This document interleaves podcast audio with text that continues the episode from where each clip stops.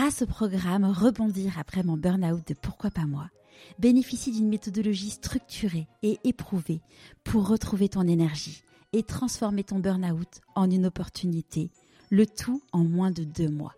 Pour en savoir plus, rendez-vous dans les notes de l'épisode. Et là, j'ai une grosse angoisse. Quoi. Quand le mec m'a montré le bureau, je fais ah, mais mais moi je veux pas travailler dans un bureau. Moi, je veux venir avec vous sur le terrain.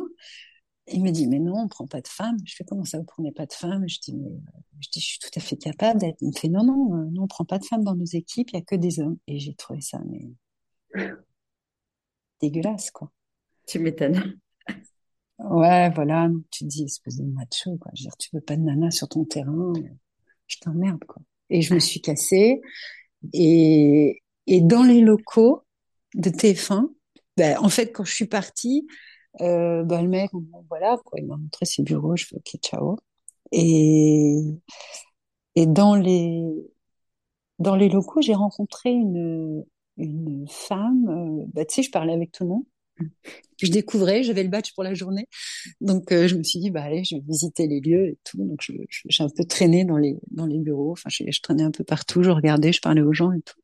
Et j'ai rencontré une, comment elle s'appelait déjà, une directrice des programmes pour la jeunesse.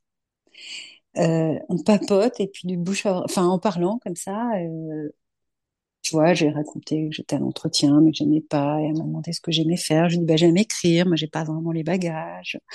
Et elle m'a dit mais vous savez en ce moment il y a une grosse demande de scénaristes en jeunesse et en fiction. Et euh, pourquoi vous passez pas le concours de l'école des, gobelins? Mais moi je lui dit mais attendez je suis jamais allée à l'école, j'ai jamais passé le concours. Euh, je... Enfin voilà quoi. Elle m'a dit, on s'en fout. Elle m'a dit, ils prennent de tout.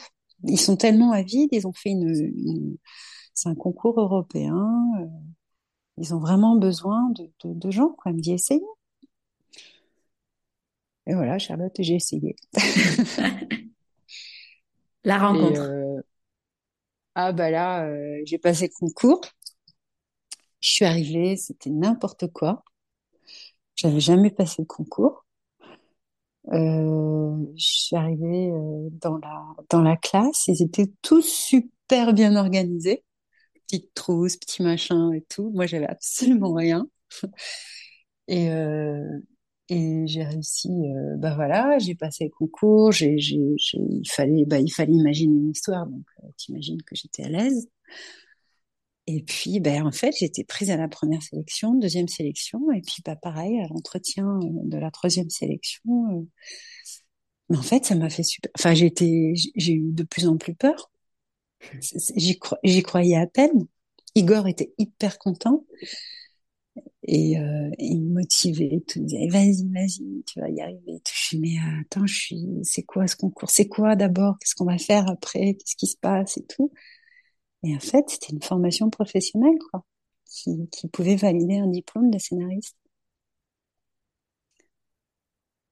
Et euh, là, il y avait euh, Serge Rosenzweig, qui était un, enfin qui est toujours un super scénariste euh, de dessin animé. Et c'était le rédacteur en chef de Pif et Mickey, donc autant dire que j'étais une fan absolue. et Serge, il me reçoit à l'entretien et il me dit, euh, il regarde mon CV t'imagines ce qu'il y avait sur mon CV, quoi.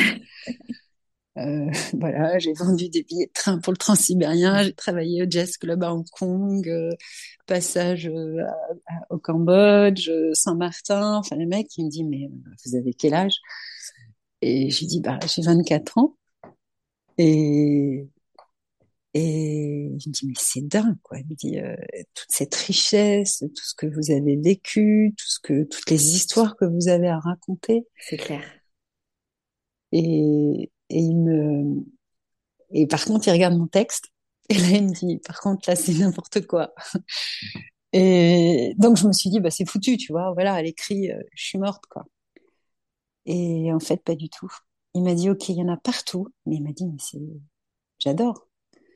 Il m'a dit c'est atypique, euh, c'est vous avez tellement d'idées, tellement de choses, il va falloir tout apprendre à structurer. À... Si tu veux, Serge a fait un pari sur moi, quoi. Ouais, mais en même temps, t'étais un diamant à l'état brut. Euh, ouais, ouais. Mais euh, je, je m'attendais pas aussi à ce qui allait arriver après, quoi.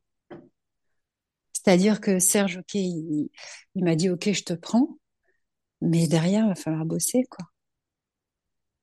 Et été, ça a été dur, quoi. Il a fallu que je rattrape tellement, tellement, tellement, et, je me suis retrouvée avec, euh, on était, c'était une sélection, ils en prenaient que huit, et donc en plus européenne, des, des, des, il y avait un Italien et une, une Grecque qui parlaient un français. Euh, ils écrivaient, ils parlaient le français super bien. Et moi, euh, j'étais comme, je parlais bien le français, si tu veux, je m'exprimais même plutôt bien. Mais euh, dès que, dès qu'il fallait passer à l'écrit, alors j'ai adoré. Alors, mais enfin, j'ai tellement de choses à te dire là-dessus. Je vais pas, je vais pas. Mais si tu veux, quand je suis arrivée dans une salle de cours, je m'étais pas assise dans une salle de cours, bah, peut-être depuis, euh, tu vois, la mairie de Paris, mais à la mairie de Paris, c'était le bordel, quoi, tu vois. On était tous un peu pareils.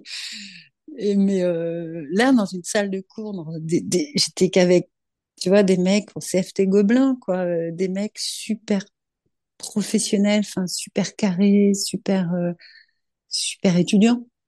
Bienvenue sur Pourquoi pas moi. Je suis Charlotte Desrosiers la fondatrice de Pourquoi pas moi. Pourquoi pas moi C'est un podcast avec des témoignages sans coupe, des véritables coulisses de ceux qui ont osé écouter leur petite voix et qui ne le regrettent pas.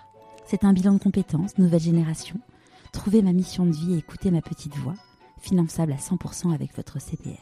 C'est un livre. Et si je changeais de métier, redonner du sens à son travail C'est le TEDx. Je n'ai plus peur du dimanche soir. Et c'est une newsletter hebdomadaire. Pourquoi pas moi? L'invitation à écouter ta petite voix.